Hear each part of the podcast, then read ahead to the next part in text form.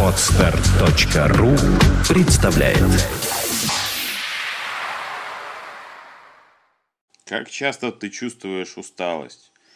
Как часто ты хочешь, чтобы усталости не было, и хочется тебе, чтобы была бодрость, тонус, работоспособность и так далее. Я думаю, что довольно частенько. И вот я увидел какую штуку.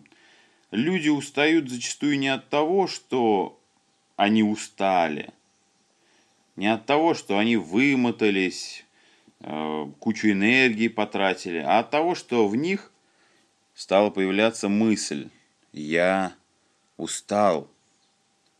Я чувствую усталость. Усталость поглотила меня. Мысль о том, что усталость есть, добавляет усталости, создает ее. Ну, просто-напросто можно понаблюдать это в своей жизни. Понаблюдай, сколько раз за день ты думаешь о собственной усталости. Скорее всего, довольно часто – и если ты хочешь, чтобы усталости в твоей жизни было меньше, хватит думать о ней. Хорош уже о ней говорить. Хорош. Болтать эту мысленную мешалку регулярным образом. Зачем это тебе?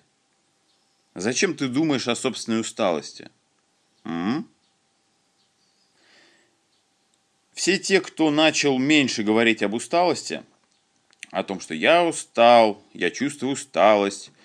Все те, кто меньше стал размышлять о собственной усталости, загоняться на ней, заморачиваться, вдруг получили совершенно неожиданно, в кавычках, столько энергии, заряда, что их работоспособности хватало еще на более, на многое время.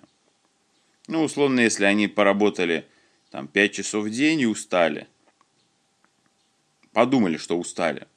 И почувствовали эту тягомотину, эту вялость в теле, вялость в мыслях, вялость в сознании. То, когда они перестали думать о своей усталости, этого не наблюдалось. Вот я дарю тебе такой простой в применении метод. Меньше думай и говори о собственной усталости – и ты заметишь, как что-то в твоей жизни меняется. О результатах применения данного подхода напиши в комментариях. Это был Сергей Аношин. Пока.